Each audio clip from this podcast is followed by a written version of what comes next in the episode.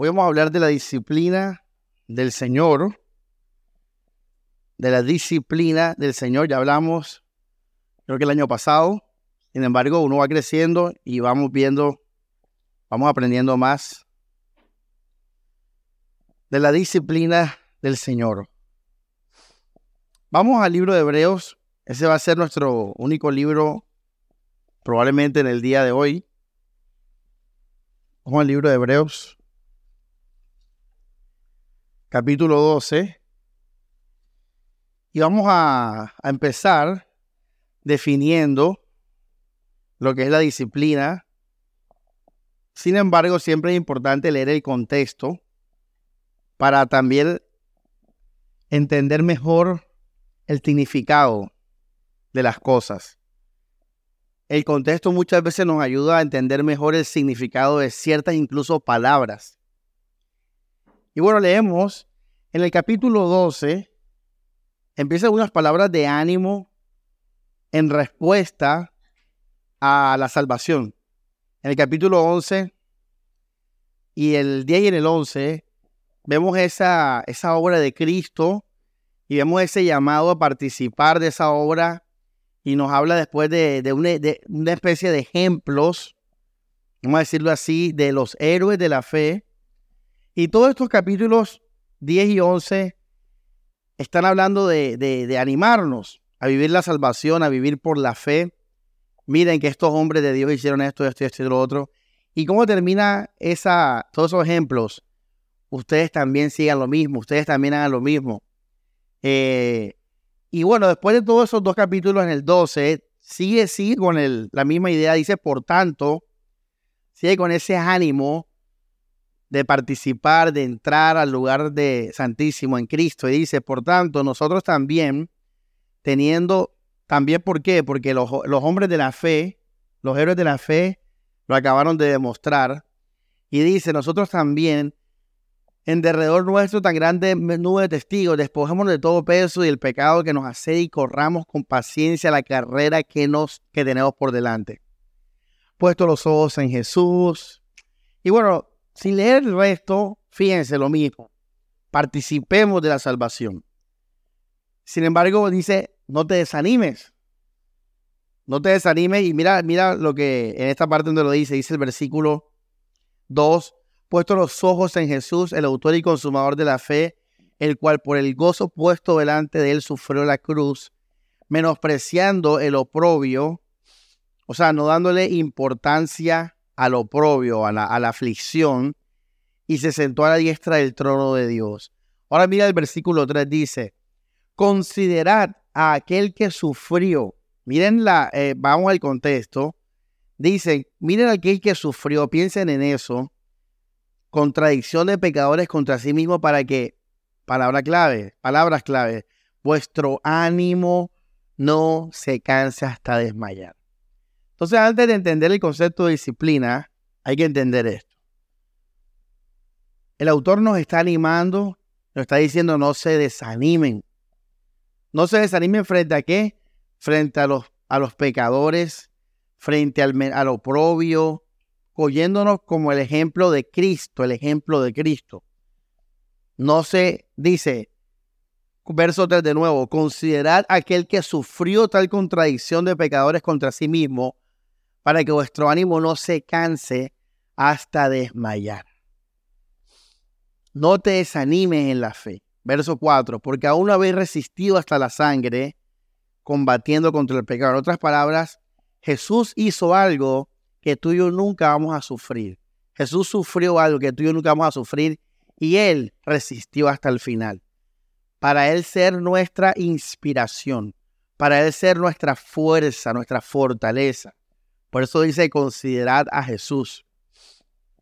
Verso 5, eh, y entonces aquí introduce la disciplina.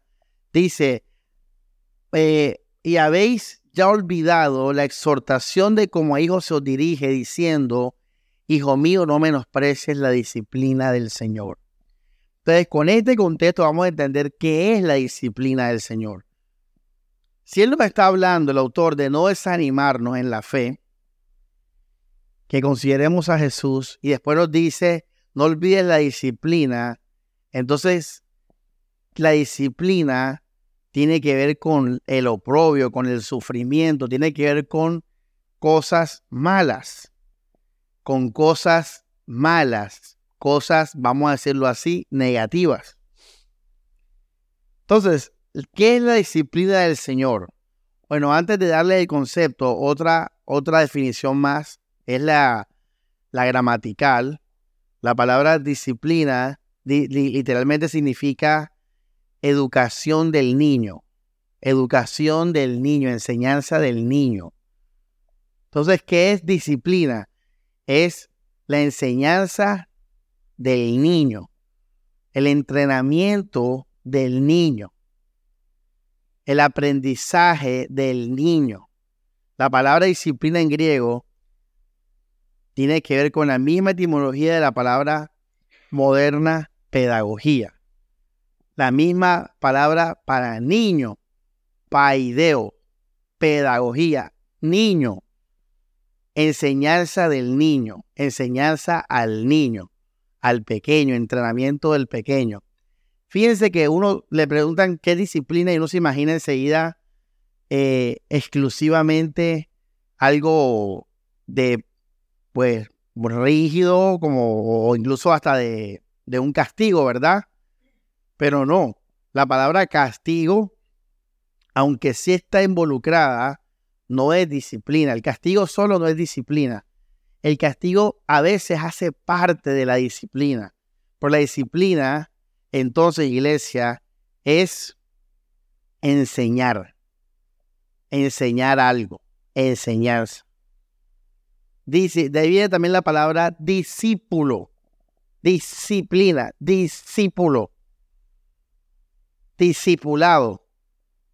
Ahora, fíjense que en nuestro lenguaje español a veces lo entendemos mejor cuando dicen eh, el karate es una disciplina.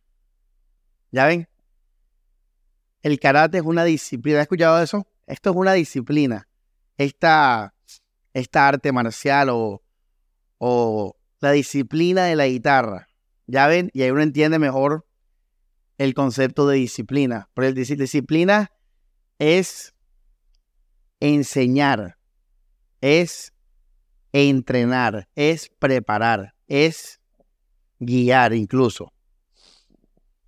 ¿Qué es la disciplina del Señor entonces?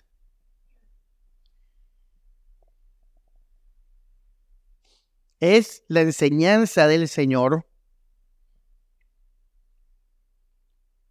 a través de cosas malas y difíciles. Es la enseñanza del Señor a través de cosas malas y difíciles. La palabra en hebreo habla de sufrimiento, oprobio, contradicción de pecadores. Ojo, aunque disciplina etimológicamente tiene que ver con enseñanza en general, en la Biblia nunca se va a hablar de disciplina fuera de cosas malas, nunca. Cuando la Biblia habla de la disciplina del Señor, siempre es con las cosas malas y las cosas negativas.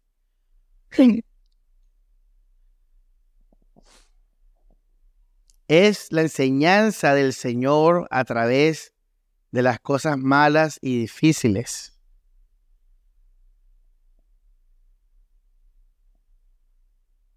Podemos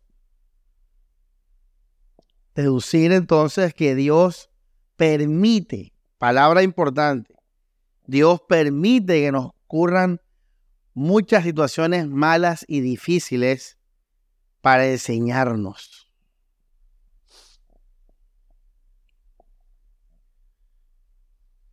Para guiarnos. ¿A qué iglesia? ¿Qué nos va a enseñar el Señor? Bueno, yo coloqué tres cosas que Dios nos va a enseñar. Nos va a ¿Cuál es el fin de la enseñanza del Señor? Bueno, la primera, el primer fin de esta enseñanza del Señor a través de las cosas malas y difíciles es guardarnos del mal camino. ¿Les suena familiar cuando un padre castiga a su hijo por guardarlo, del mal camino. En el momento el niño no entiende y llora y se queja, pero el padre como sí sabe las cosas, sabe que esto lo va a proteger de algo malo. Entonces el Señor nos disciplina para guardarnos del mal camino, el camino del orgullo, del camino del mundo, del camino del ego, del camino de la carne. Él nos guarda, Dios nos guarda. Mira cómo es Dios tremendo. Yo siempre, y usted también tiene que orarle eso a Dios, Señor, haz lo que tengas que hacer, así sea que duela, Señor. Pero yo no me quiero apartar de tus caminos. Cuando la Biblia habla en general, y no es el tema de hoy igual, pero hay que decirlo, de guardarnos, no es que Él nos va a guardar para ser ejecutivos exitosos ni, ni guardarnos para algo terrenal. No, no, no. Él nos va a guardar para ir al cielo con Él. Muy importante que usted sepa eso. Él te va a guardar para que tú no te pierdas en el mundo, para que tú no te salgas de sus caminos. Él te va a guardar para eso. Ejemplo, Moisés. Moisés pecó con el tema este de su ira, ¿se acuerdan? Y Dios lo le, dio algo, le, le permitió, le hizo algo malo y fue prohibirle no solamente la entrada a la tierra prometida, prohibirle más años de vida. Dios le quitó, vamos a decirlo así, vida, y Dios le quitó la oportunidad de entrar a la tierra prometida, pero para algo mucho mayor que eso que era pasajero, y era guardar su corazón. ¿Verdad?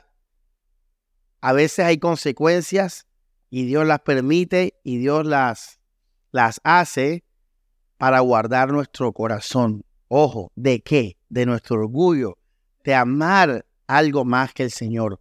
Fíjate, mucha gente ama a, a, personas más que el Señor. Y Dios dice, mira, ve, este hijo mío está cayendo en idolatría. Entonces, pum, se lleva a la otra, la mata, se muere. Entonces no ames tanto a nadie porque lo vas a matar. Vas a hacer que Dios se lo lleve. Para que tú te, te, sufras, para que tú sufras, para que tú te, te pongas a llorar y a lamentarte y veas y aprendas. Y viene el segundo punto, a purificarte. Porque Dios no quiere idólatras en su presencia, hermanos. Y aquí en la iglesia hay mucha idolatría de personas.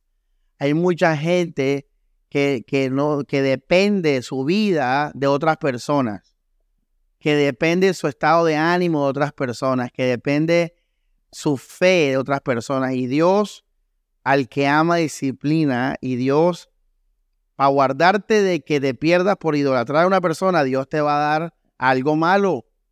No solamente la muerte física, creo que es una de las últimas opciones, pero sí un matrimonio difícil, sí un noviazgo difícil. Tú dirás, oye, ¿por qué mis relaciones son tan difíciles? Pero porque tú eres un idólatra. Cuando tuvieras unas buenas relaciones, te vas para el mundo. ¿Ya? Entonces, mira qué hermoso, porque aquí el autor de Hebreos dice, no te desanimes en, tu, en tus situaciones negativas, no te desanimes. Porque hoy, esto es lo más hermoso de esta enseñanza, Dios está detrás de esas cosas malas. Ya Dios está detrás de esas cosas malas para guardar tu corazón. Segundo, para purificarnos. ¿Qué es purificarte? Es que una vez que tú te das cuenta del pecado de tu corazón, cuando te quitan lo que te gusta o cuando no se da lo que quieres, entonces tú hoy qué haces? Tú dices, Señor, perdóname por depender mi vida de estas cosas terrenales y ahora, Señor, voy a confiar y entregarme en tus promesas esperanza, redención, comunión. Y voy a estar feliz contigo, Señor, pase lo que pase. Y gloria a Dios, mira, te salvaste, ahora eres del Señor. Y, y, tremendo porque Dios en Jonás, fíjate que Jonás eh, no era completo en Dios. Él amaba a Dios, pero también él sufría mucho por la gente, por los inconversos o todo este tema de la gente. Y él se molestó mucho si mucha gente pecadora era perdonada. Él decía, no es justo, Señor. O sea, él amaba tanto a Dios que tenía celo de que los pecadores tenían que ser castigados. Mucha gente tiene ese celo por Dios tanto que dice, al pecador vamos a aniquilarlo. No hay perdón para el pecador. Y Dios le dio, bueno, yo no soy así, Jonás. Yo soy Dios misericordioso. Y Jonás, fíjate, Jonás no estaba completo en Dios. Él estaba incompleto. Él quería a Dios, pero también quería que los pecadores sufrieran por castigo en su rebeldía a Dios. Tremendo, ¿ah? No, era, no estaba completo. Entonces Dios lo lleva a un proceso, ¿verdad? ¿Y cuál es la cosa negativa que le pasa a Jonás? Que Dios le da un, una calabacera, así es, una calabaza, le da la calabaza para que le dé sombra en el tremendo sol que hacía y hace en esa región allá oriental. Y luego Dios dice la Biblia que mandó un gusano Tremendo, ¿ah? O sea, que Dios en lo más mínimo está, iglesia. En lo más mínimo que te pase, Dios está. Y estamos hablando no de cualquier cosa, estamos hablando de las cosas negativas de nuestra vida. Lo más mínimo, ahí Dios va a estar. Entonces mandó el gusano y el gusano mató la planta. Y dice que Jonás se lamentó y dijo, quítame la vida, Señor, del calor que hacía. O sea, fue tanto el fastidio de él y la amargura de él por lo que había pasado en Nínive, más el solazo que hacía, que Jonás dijo, mejor me es morir. Y Dios le, dijo y lo reprendió y le dijo, tremendo Jonás, mira, ve, tienes más, lamenta y lloras por esa planta y no por todos los niños y la gente y los animales de Nínive.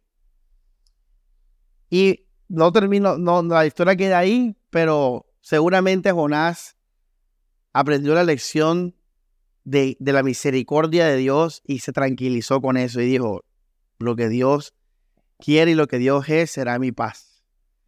Otro, Job. Job fue lo mismo. Job permitió, Dios permitió cosas malas en Job, muy malas, para al final, ¿qué? Para que Job estuviera tranquilo y completo en Dios, en el Señor. Entonces, hermanos, eh, guardarnos, purificarnos. Purificarte cuando tú te das cuenta, repito, que, que estabas tirando a la idolatría. No que lo eras, porque si lo eres ya te perdiste. Pero si estabas tirando a la idolatría, que estabas tirando a la religiosidad, que estabas tirando al legalismo, que estabas tirando a cualquier cosa, a la duda, al temor, lo que sea, que te podía, que te va a poder hacer que pierdas tu alma. Y tú dices, Señor, lo que hablamos el miércoles, me arrepiento, Señor, me arrepiento. Saco eso de mi corazón y, y vivo para tu gloria y vivo completo en ti, Señor. Entonces, guardarnos, purificarnos y tercero, esto es lo más hermoso.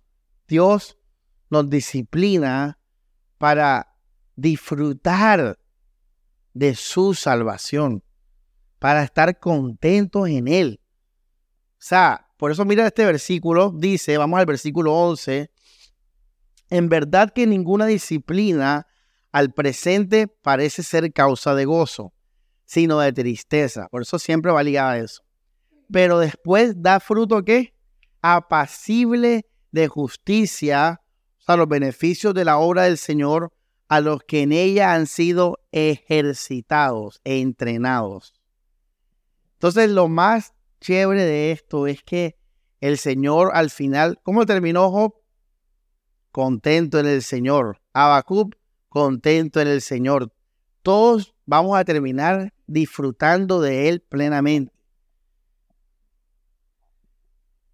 No hay un amor hacia Dios más dulce que aquel que, que surge después de la prueba. Porque liberaste tu corazón de idolatría y de gente y de lo del miércoles. Volviste tu corazón un corazón sencillo y limpio. Y ahora como Jesús es todo para ti, no depende de las personas en nada, ni del trabajo, ni de las finanzas, ni de la salud, ni de nada, tú estás pleno en el gozo del Señor. Entonces, esos son los tres propósitos de las enseñanzas de Dios a través de las cosas malas, guardarnos, purificarnos y disfrutar. Ahora, eh, mm, ya saben entonces que algo hermoso de esta enseñanza es saber que como cristianos van a haber muchas cosas malas y negativas.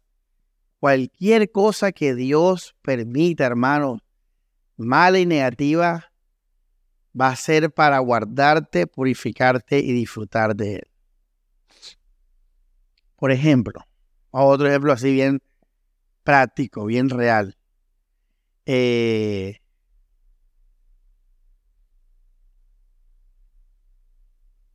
alguien empieza a entablar una amistad contigo, una amistad, sí. Y empieza a subir la amistad y a compartir y a hablar y llamarse todos los días y chévere. Y empiezan a compartir cosas en común, no sé qué. Y viene tu cumpleaños. ¿Tú qué esperas, hermana Carmen? Que esa persona te dé qué? Un regalo significativo, porque ahí, mira, ¿ves? Y ya tu cumpleaños y esa persona ni se acordó. Te llamó en la noche, ahí tal, no sé qué. Pero a la semana que viene cumple otra persona de la iglesia. Y esa persona le da tremendo regalo. ¿Cómo te vas a sentir tú, hermana Carmen? Mal. El que niegue aquí que se va a sentir bien, que se va a sentir mal, está mintiendo.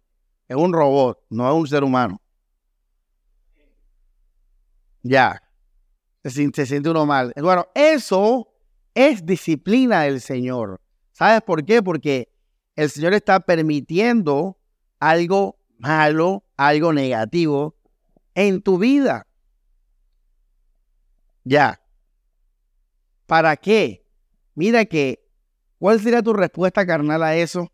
Coger rabia, sentir celo, envidia. Fíjate, para guardarte. Mira, mira que esa persona la estabas queriendo equivocadamente. Les voy a decir algo, iglesia. Cuando usted siente celos y envidia en un amor, ese amor no es un amor que está en sentimientos cristianos. Es un amor egoísta y personal y carnal. Ya. No es un amor de, de, de en, el, en el ágape, no es un amor en el ágape. Todos nuestros amores tienen que nacer en el ágape. El eros, el filial, el estorgue, todos tienen que fundamentarse en el amor ágape.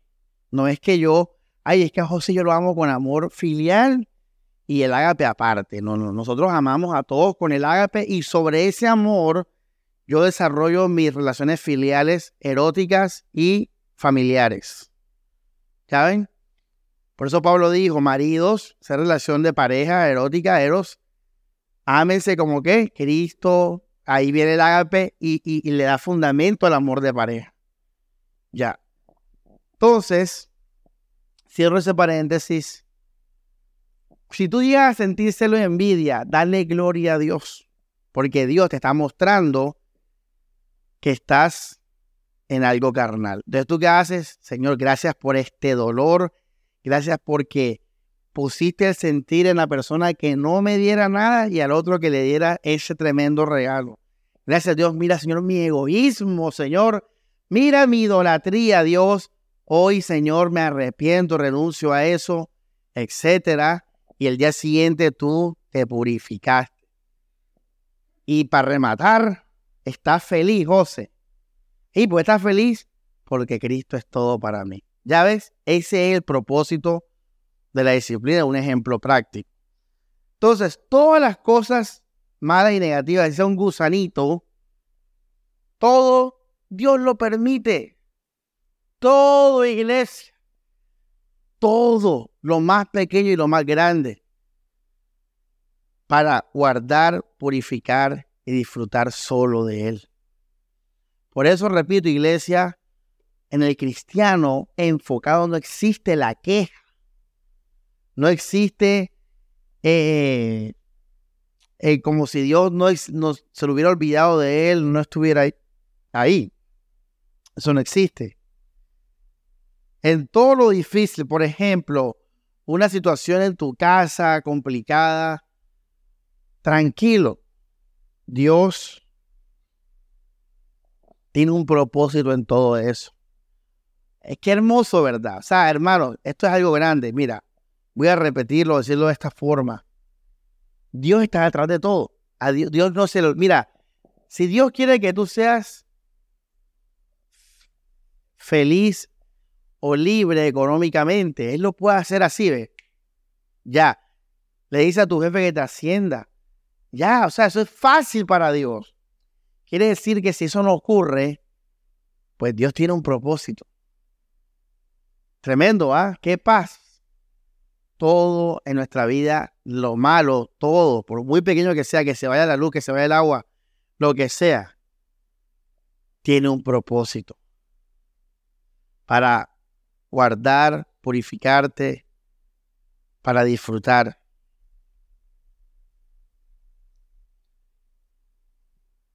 Ahora, todo esto se hace por medio de una palabra clave, porque vamos a leer la Biblia ahora. Dice, versículo 5, eh, y habéis ya olvidado la exhortación que como hijo se os dirige diciendo, hijo mío, no menosprecies la disciplina del Señor. Ni de, o sea, no menospreciar es olvidarse de que en las cosas malas y negativas Dios está conmigo. ¿Ya entendieron? Listo. Oh, hermanos, no, no escucharon. Oh, estos conceptos son importantes. ¿Qué es menospreciar la disciplina del Señor? ¿Qué es menospreciarla? Escuchen bien con atención. Es olvidarme que Dios está actuando aún en las cosas malas y negativas de mi vida. Cuando tú haces eso, menosprecias la disciplina del Señor.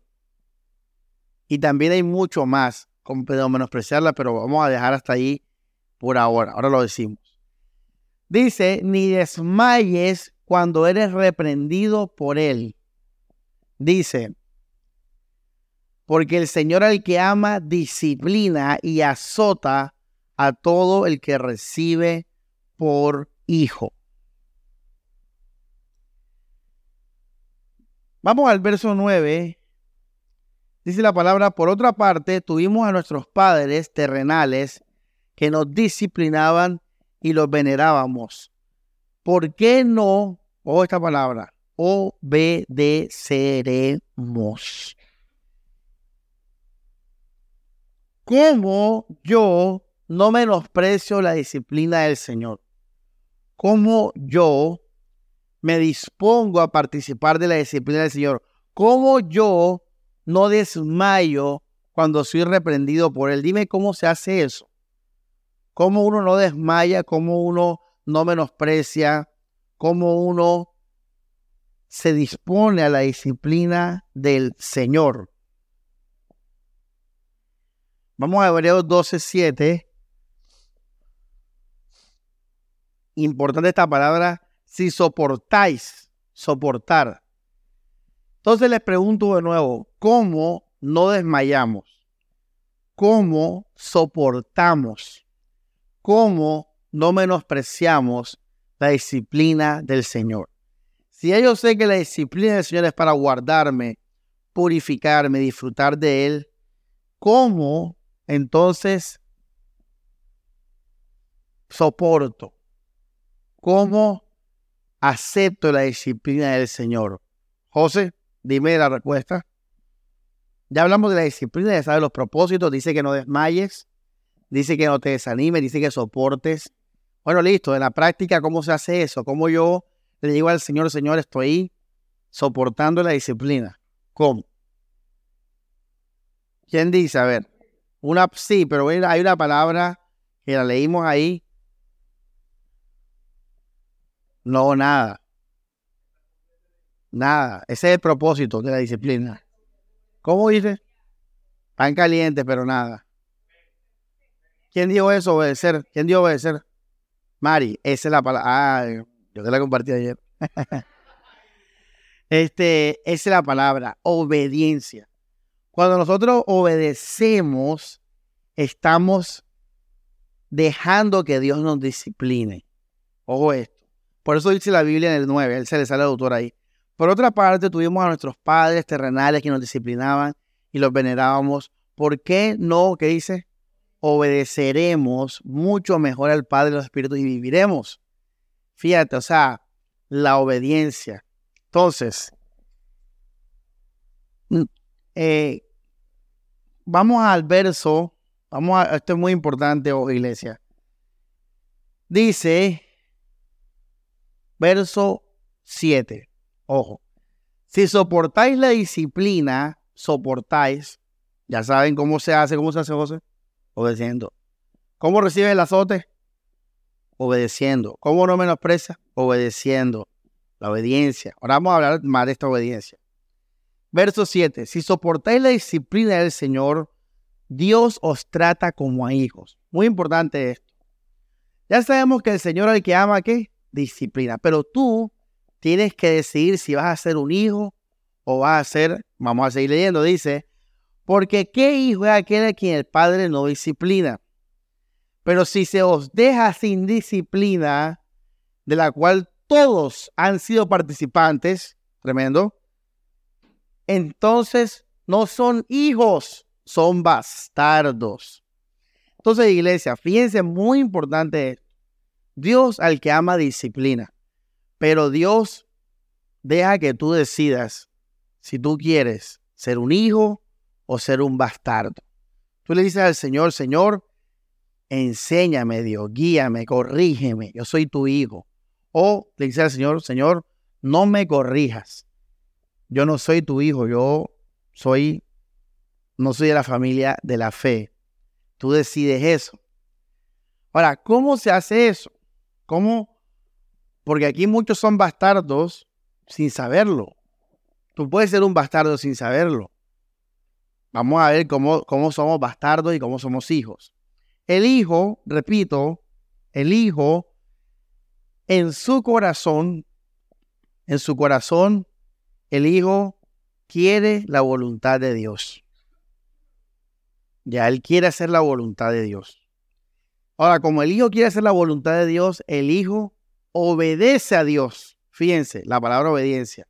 Obedece a Dios porque él sabe que Dios, a través de eso, él lo va a, a guiar, a enseñar.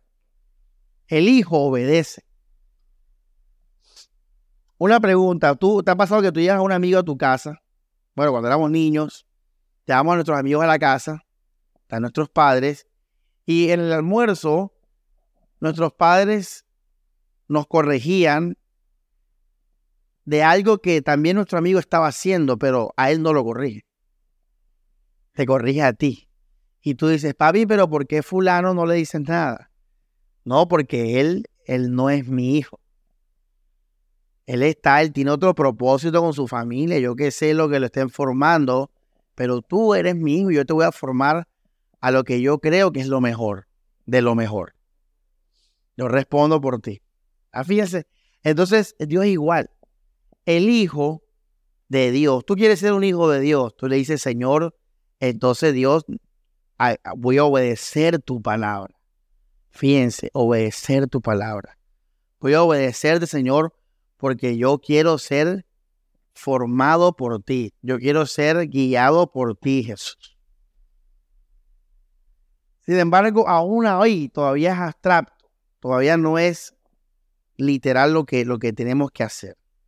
Lo que tenemos que hacer entonces, ya de manera muy literal y práctica, en esto de obedecer, es seguir siendo fiel a los mandamientos. Ojo, ya no hablamos el miércoles. ¿Cuáles son los mandamientos? De amarnos los unos a los otros, de confiar en el Señor. ¿Se acuerdan todo eso que hablamos? Es permanecer fiel a los mandamientos, obedeciéndolo. Y al mismo tiempo de eso, o, eh, más bien sobre eso, hermanos, eh, sobrellevar o soportar todas las cosas negativas que nos estén ocurriendo. de esta manera, usted está siendo un hijo. Eh, y vamos a hablar de un paréntesis muy importante. Porque aquí hay algo que se nos está olvidando. Fíjense lo que dice un analítico. ¿ah?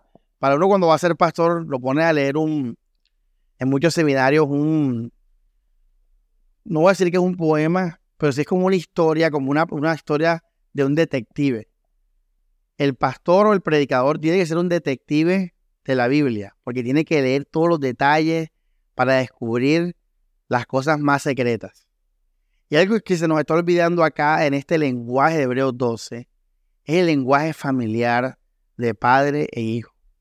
Y esto es profundo porque hay algo que caracteriza al padre y es que el padre tiene el control, el hijo no. Entonces, querer ser hijo, y este es el paréntesis, es dejar que Dios tenga el control. Hoy vamos a aprender qué es que Dios tenga el control y qué es lo opuesto. Cuando un hijo se revela, fíjense que ha pasado, los niños se van de la casa. ¿Qué pasa? Él empieza a tener control de su propia qué? De su propia vida. Él ya no es un hijo. Cuando tú tienes control de tu vida, ya tú ahí eres un bastardo. Ya no eres un hijo. Entonces, obedecer, permanecer fiel en las pruebas y dejar que Dios siempre tenga el control. Hermanos, tú tienes que dejar que Dios tenga el control si tú quieres ser un hijo. Si tú quieres ser un bastardo, Dios va a permitir que tú tengas el control de tu vida, pero Él no va a estar ahí en esa película. Él no va a estar ahí. Así que hermano, sea libre. Como le dicen los papás a los hijos, váyase a la casa si quiere, pero no me llames para nada. Fíjate, así hace Dios igualito. Tú quieres ser libre, bueno, vaya duro, pero no vas a recibir nada de mí. No vas a recibir el fruto apacible de justicia.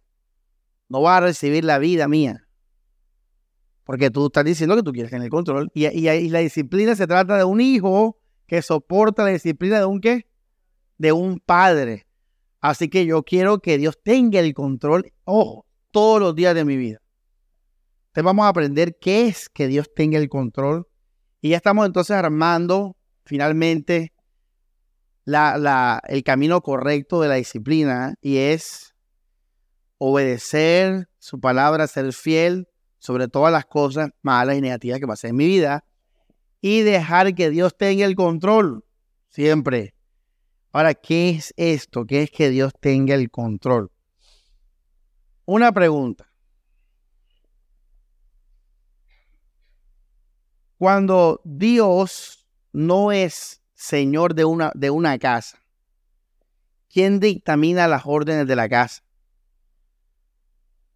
Respuesta correcta es, bueno, pastor, depende del que, lo el que tome el control de la casa. Si es la mamá, si es el papá, si es fulano, si es el tío, el que sea. El punto es que en todas partes existe el control.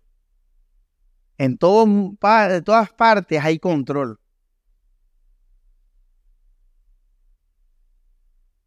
Se busca el control. Se busca el mando. ¿Quién manda en esta casa? Otra pregunta, ¿cómo, ¿cómo hacer que Dios mande en esta casa? ¿Cómo hacer que Dios mande en mi vida? Pues como fácil, ¿no?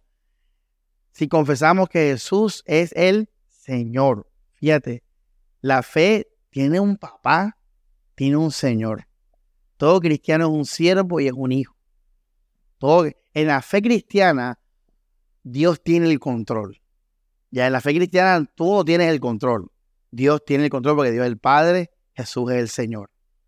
Ahora, repito, ¿cómo Dios tiene el control de mi vida? Por ejemplo, ¿por qué sabemos que el líder es el líder? ¿Por qué sabemos que el director es el director? Porque él dice lo que se va a hacer. Eso es el, el que tiene el control, el líder, el director, ¿verdad? Entonces, ¿cómo, ¿cómo, Dios tiene control en mi vida? Bueno, le hago una pregunta a Mari, que está cuchilla hoy. Tal. Vamos a ver. Mari, ¿cómo Dios tiene el control de tu vida?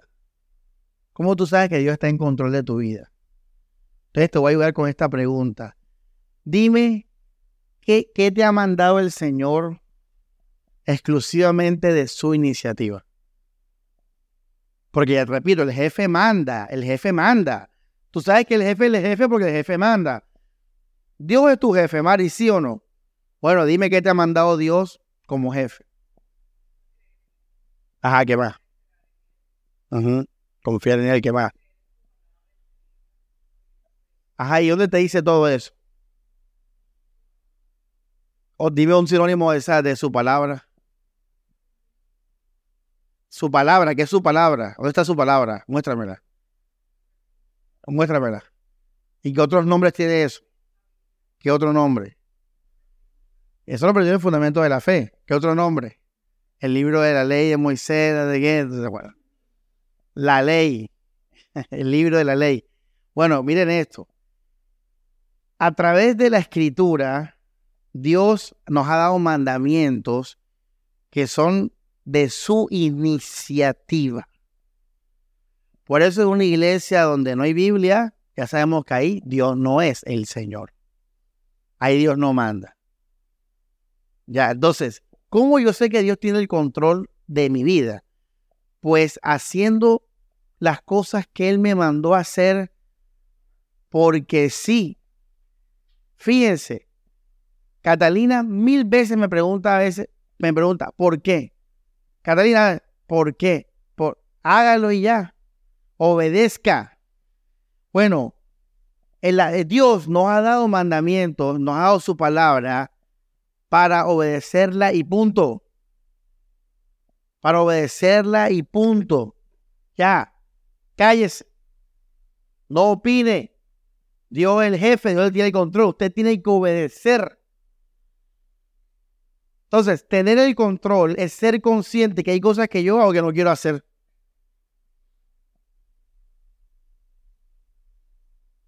Dime, José, o Daniel, una disciplina que tú viviste que querías hacer. Ninguna. En la guitarra, para tú poder hacer, y en cualquier instrumento musical, para tú hacer eh, cosas chéveres en el instrumento, lucirte, hay un solo camino para lucirte en el instrumento y es practicar horas al día y llorar y sacar sangre y fastidiarte y coger el instrumento y tirarlo con rabia. Ese es el único camino para poder después venir acá a lucirte y hacer cosas fantásticas en el instrumento. La gente ve a Cristiano Ronaldo. Ay, es el mejor futbolista del mundo. Mira cuánto entrena él y pregúntale si eso es placentero. No lo es. Nunca la disciplina será placentera si no, fuera disciplina. Entonces, hay cosas, muchos mandamientos que hacerlos en nuestra carne no es lo que queremos hacer. Muchos. Pero cuando yo los hago por fe del Señor, por amor al Señor, entonces yo reconozco que Dios tiene el control de mi vida.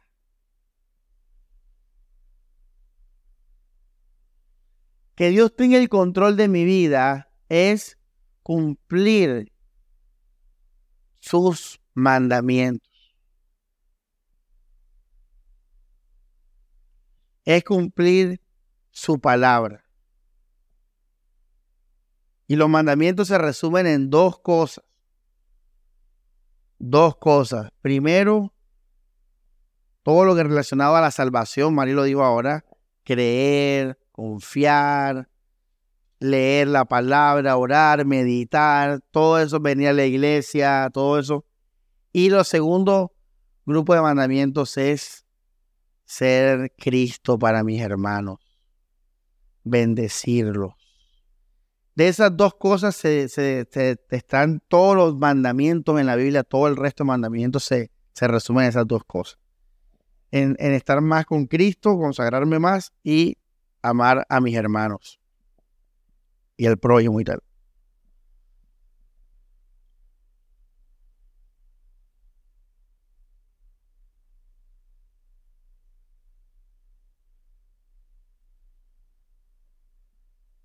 Tú tienes que ser consciente de que hay cosas que tú estás haciendo plenamente porque Dios las dice. que si fuera por ti, desde tu carne, tú no las hicieras. Ahora, ¿qué es tener el control de mi vida? Y le voy a dar ejemplo y usted me va a decir cuál es cuál, sin definir lo otro.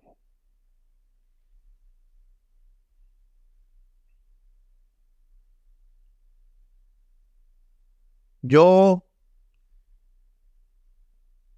creo que necesito irme a una nueva vida en el viejo continente y tal, en Europa.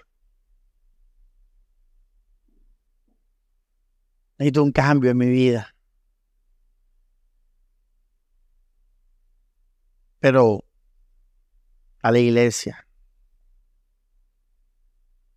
A la iglesia. Y voy a estar en la iglesia. Porque eso es lo que el Señor manda. Estar en la iglesia con mis hermanos. No puedo dejarlos solos. Te lo como pastor, como Samuel.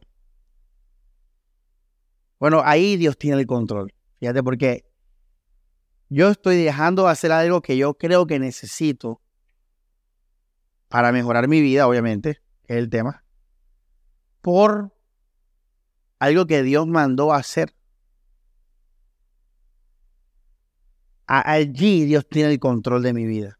Cuando yo sé que Dios, en medio de mi sufrimiento, de mi oprobio, y, mira que yo dije, me voy a una mejor vida, voy a mejorar mi vida, yo cumplo por el Señor. ¿Qué fue lo que Jonás hizo? Jonás obedeció al Señor. O sea, Moisés obedeció al Señor.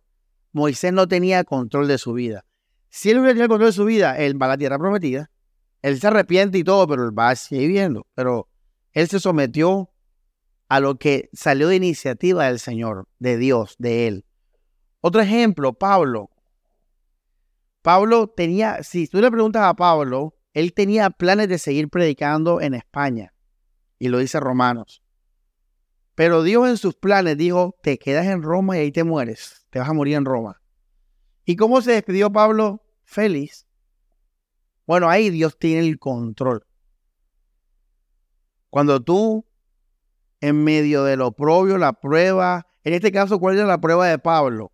Pues que él quería seguir predicando, ¿verdad? Y no se le dio la oportunidad. La muerte física, también, digamos, otra prueba. la cárcel, todas esas cosas. Y, y Pablo dijo, bueno, si esto es lo que Dios quiere, yo voy a estar voy a ser fiel, voy a estar tranquilo, obedeciendo al Señor. Y así fue. Entonces, iglesia,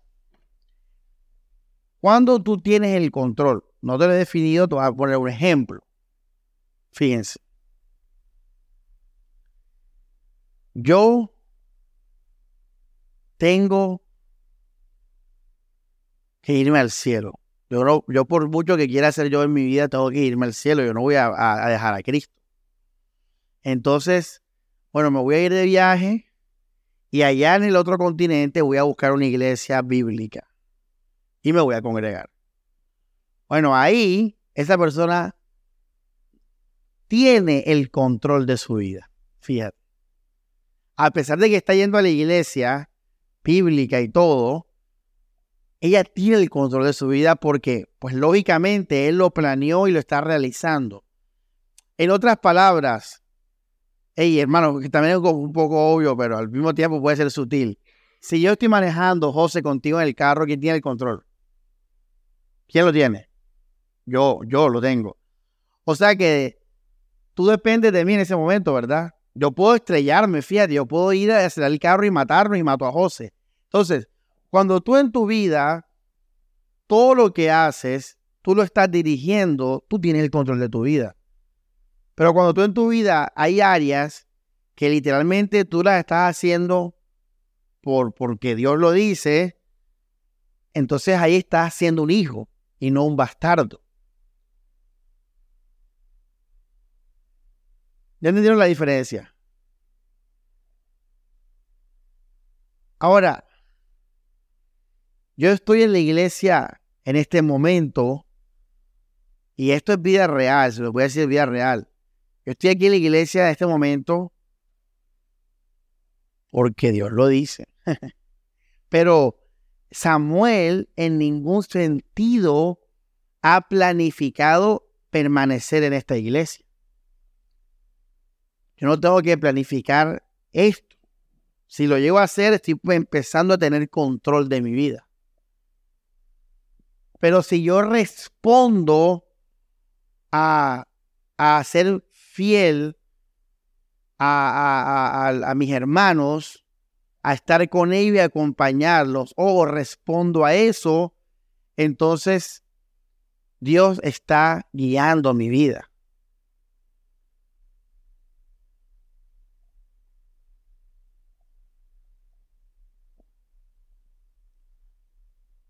Ahora miren que en el ejemplo están las dos cosas. Está el control de Dios y está la obediencia, en este caso el mandamiento de congregarse y de servir, lo que hablamos hace unos 15 días con los hermanos. Entonces, More, tú no puedes estar aquí porque tú planificaste estar aquí. Tú estás aquí porque es la voluntad de Dios que tú crezcas, porque es la voluntad de Dios que tú ames a tus hermanos. Tú estás aquí por eso. Yo no estoy aquí por un plan en mi vida. No, yo estoy aquí porque estoy respondiendo a la obediencia al Señor. Y en ese sentido Dios tiene el control de mi vida. Ahora, unamos todo esto a la disciplina del Señor.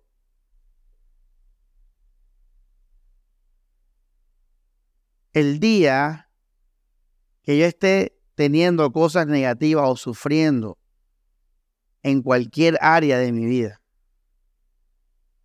yo tengo que seguir siendo fiel a su palabra, porque Él lo dice ahí soy un hijo. Yo tengo que seguir siendo fiel a su palabra porque Él lo dice ya. Eso es que Dios tenga el control y eso es obedecer.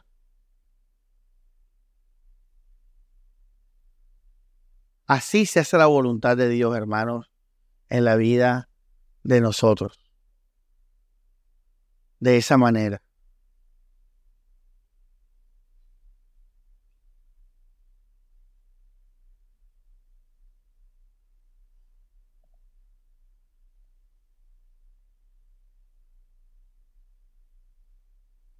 alguien que no viene a la iglesia, pero te dice que está bien porque tiene una relación con Dios, está siendo un hijo, no porque está desobedeciendo un mandamiento. Pero peor aún, lo que lo más, lo que lo más lo condena es que dice que está bien, porque quiere decir que está haciendo las cosas según su propio control. Porque cuando tiene el control, ¿cómo se siente uno? Tranquilo. Así que lo peor es que diga que estás bien. No, pero yo leo la Biblia y yo oro en mi casa. Estás desobedeciendo la Biblia, descarado.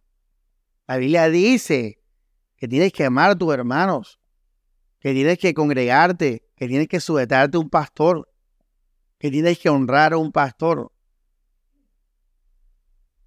Entonces, ahí tú estás teniendo el control de tu vida.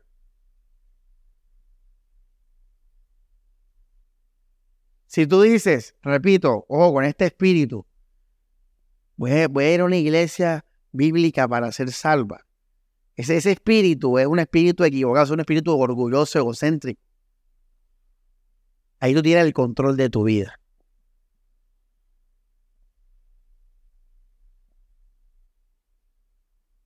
En cambio, si tú dices, voy a amar a mis hermanos, voy a hacer lo que la Biblia dice, voy a soportar, voy a sobrellevar, voy a perdonar, voy a orar, voy a buscar al Señor, a buscarlo, buscar su rostro, porque Él lo dice, por Él, entonces ahí Tú eres un hijo. Y allí Dios tiene el control. En otras palabras, Dios tiene el control y tú eres un hijo cuando obedeces sus mandamientos incondicionalmente.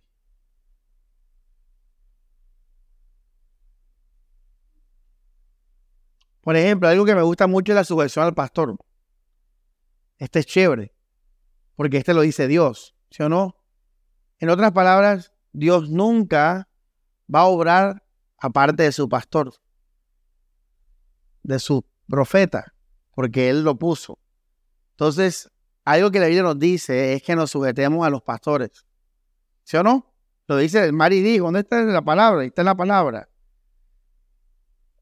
Y lo chévere de este mandamiento es que ahí tú no tienes el control. Fíjate, brutal. O sea, esto es una ayuda, el pastorado es una ayuda de Dios para tú saber que Dios tiene el control.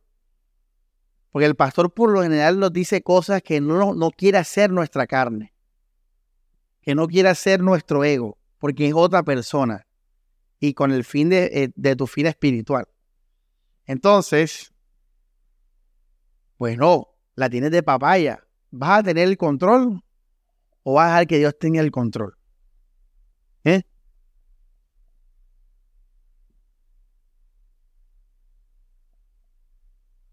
Es que si hago lo que el pastor me dice, imagínate, pasa esto, pasa aquello y lo otro y no sé qué, esto no es lo que yo quiero, pero pastor no sé qué. Ay, entonces, bueno, entonces ten el control de tu vida.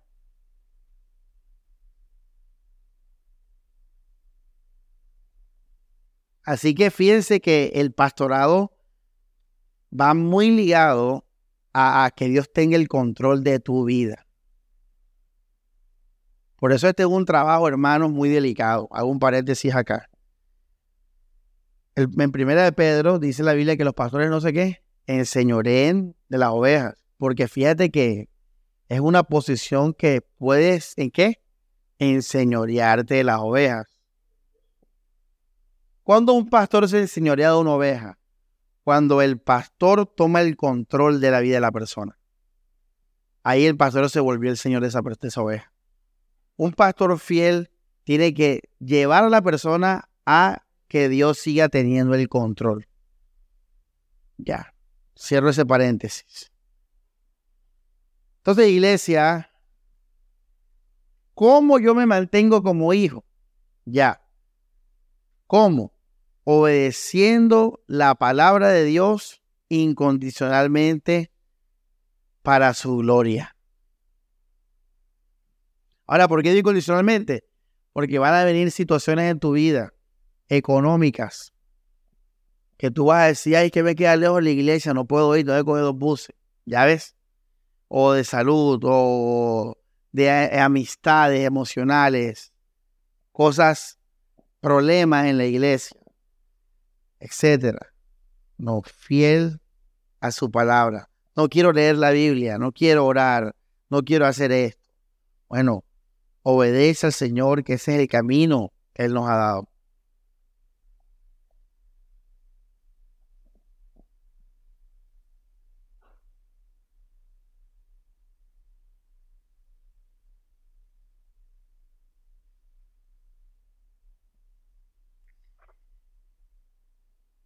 esa gente que va a la iglesia y, y les gusta, esos son carnales. Esos son, eh, eso está mostrando que su fe es muy carnal. Uno aquí no tiene que estar por gusto, iglesia. Esto no es un cine. Esto no es la ciudad de hierro. Esto no es. Por eso usted ve algo importante acá. Usted ve mi vida. Y usted ve que yo no coloco tanta cosa religiosa cuando yo estaba en la, doctrina pasada, como esas son cosas carnales y, absorben toda tu vida de manera religiosa, entonces esa gente, Jesucristo, manilla de Cristo y la foto de perfil y todo, y el Facebook y todo tiene que ver con Dios y toda la música que escuchan es cristiana, eso es sospechoso. Porque ahí, y, y, o sea, quiere decir que el gusto carnal tuyo es el gusto religioso, como un, como un musulmán, como un budista. Mucha gente ama así a Cristo, como una religión carnal. Entonces, la religión más chévere, o sea, perdón, la evidencia de una persona que tiene una verdadera o una evidencia, digamos, mayor o, clara, que una persona tiene una buena relación con Dios, es cuando tú la puedes ver y diferenciar entre su humanidad y su espiritualidad. Eso es importante. Porque, hermanos, no podemos nunca perder el elemento de sujeción en la iglesia, el elemento de servidumbre. Nosotros nunca podemos perder esas palabras. Si nosotros las perdemos, ese día convertimos la religión en nuestro propio gusto carnal. Yo siempre tengo que sentir y ser consciente que estoy aquí por el Señor. Siempre. Esto no es el gusto de Samuel. yo, yo, yo hice ya ese divorcio. Lo de Dios es por sujeción a su palabra, por el camino que Él nos ha dado, que Él nos ha mandado. Hacemos las cosas para su gloria. Yo cuando voy al cine no voy para la gloria de Dios. Yo voy a disfrutar que una película que me gusta a quién? A mí.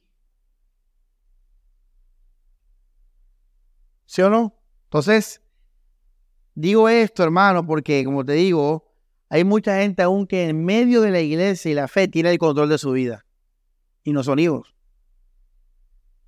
pero van a ser probados, igual no te preocupes por eso.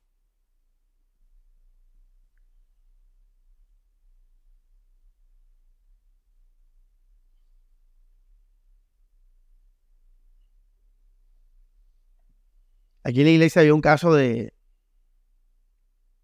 de una muchacha que era muy, así es, muy religiosa.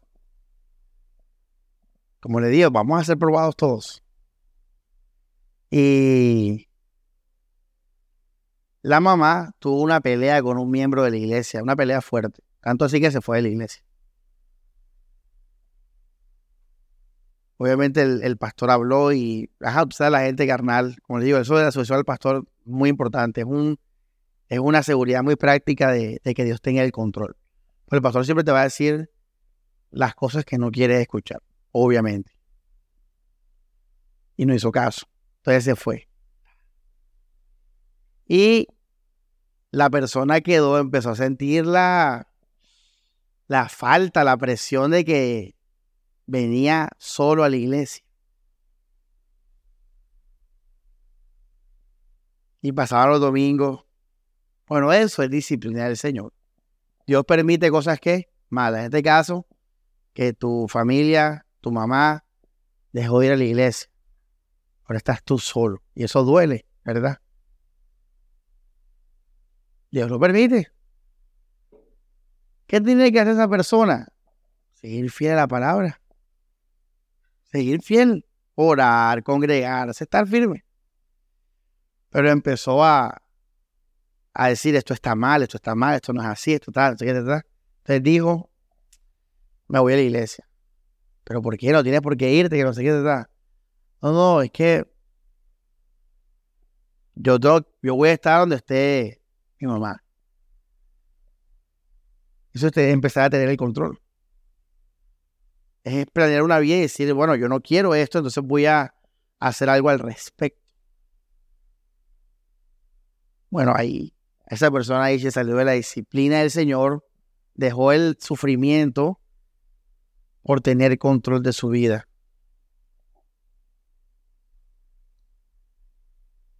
Tenía que seguir fiel por el Señor para su gloria y esperar en Dios. Para guardar, purificar y disfrutar plenamente del Señor.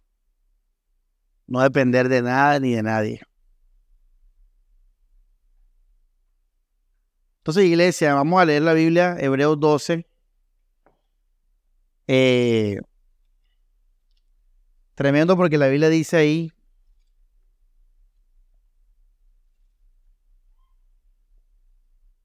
no desmayes, ¿verdad? Verso 5, no desmayes cuando eres reprendido por él. Verso 7, si soportas. Verso 9, obedecer.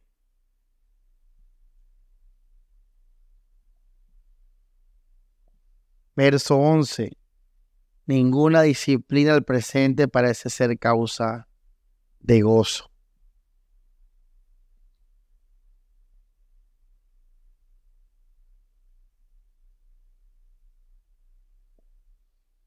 ¿Qué vas a hacer, iglesia? ¿Vas a, rebelarte para no seguir sufriendo?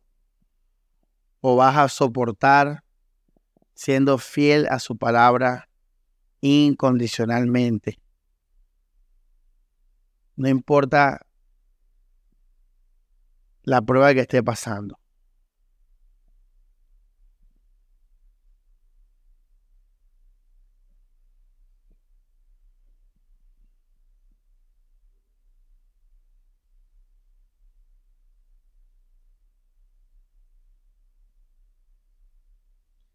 Tienes que estar en esta iglesia por, por, por no abandonar a tus hermanos. Tú tienes que estar en esta iglesia por crecer espiritualmente.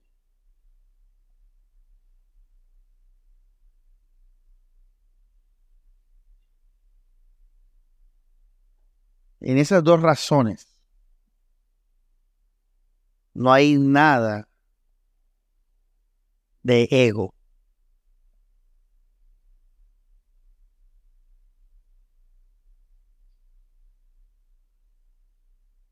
Todo es por el control del Señor. Si tú estás en esta iglesia, palabra en acción, tú debes estar aquí por, por, por, por estar aquí por los hermanos.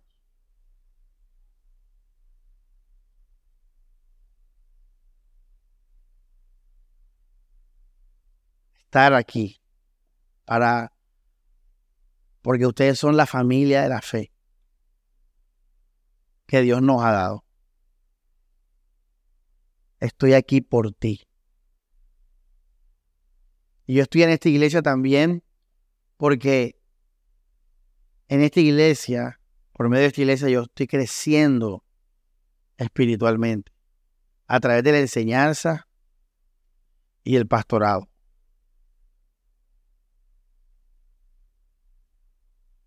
Mi carne no quiere eso. Si es por mi carne, yo estaría en otra parte, yo no hablaría con X, Y persona de la iglesia.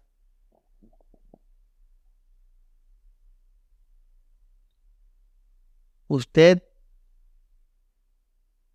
haciendo esas dos cosas, entonces Dios tiene el control porque estás aquí es porque Él mandó eso.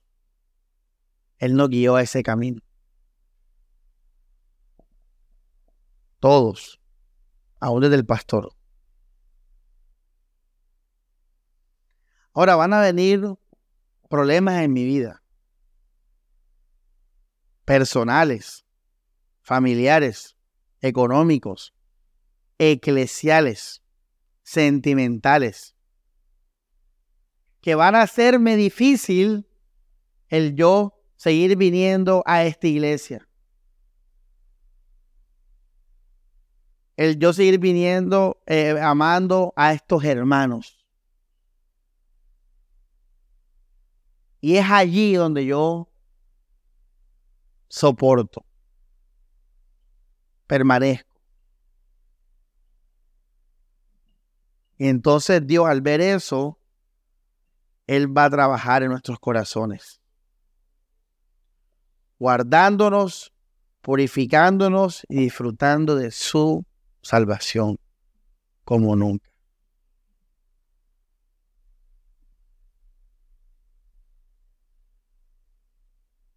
Yo no tengo el control de esto. Yo estoy aquí por Él. El día que yo planifique a una iglesia por, mis, por evitar mi sufrimiento, por evitar cargas o oprobios en mi vida, en las áreas que mencioné, económicas. No, que la iglesia quede al lado de la casa y me voy a esa y a ella a la otra. Baila, mi hermano. Ahí tú tienes el control de tu vida. Dios no te llamó a la iglesia más cercana, Dios te llamó a la iglesia donde creces espiritualmente y donde hay gente que, que conoces hace años y son tus hermanos, no puedes dejarlos, sé que se mude donde sea que se mude. Entonces, el día que yo cambie la iglesia, ore, lea la Biblia, lo que sea que haga, pero en orden de no sufrir, de no tener oprobio, de mejorar mi vida, y repito, sentimental, emocional, familiar, económicamente, aún eh, moralmente hablando. Ese día tú estás teniendo el control de tu vida, tú no eres un hijo, eres un bastardo. Así que iglesia, ¿y por qué hablo de la iglesia? Porque es que Hebreo nos está hablando, ¿cuál es el contexto? No dejéis de congregados, ta, ta, ta, ta. Por tanto, o sea, está hablando de ser fieles al Señor. Así entonces, yo voy a seguir fiel al Señor a través de sus mandamientos. Y repito, por eso es algo delicioso la consejería con el pastor. Porque por lo general nos va a decir lo que no queremos escuchar. Por lo general nos va a decir lo que Dios quiere que hagamos y uno va a sentir, Dios tiene el control. Entonces, y adivine dónde está eso, en qué libro. En Hebreos capítulo 13, después de lo que estamos leyendo, habla de eso. Está todo ligado. Entonces, vamos a soportar la disciplina del Señor. Pase lo que pase, venga lo que venga, yo voy a ser fiel a su palabra, fiel a sus mandamientos, en específico eh, voy a seguir siendo fiel a mis hermanos, voy a seguir siendo fiel a su palabra. Y Dios va a obrar.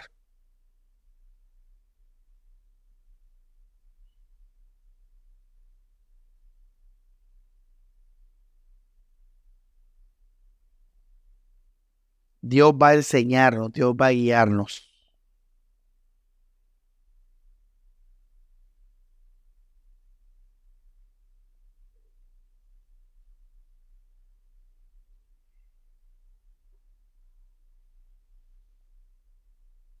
Tremendo.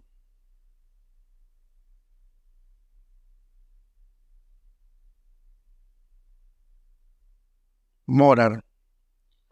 Dios Padre, gracias por tu palabra, Señor. Nos encomendamos a ella, vivimos para tu gloria, Jesús. Amén y amén.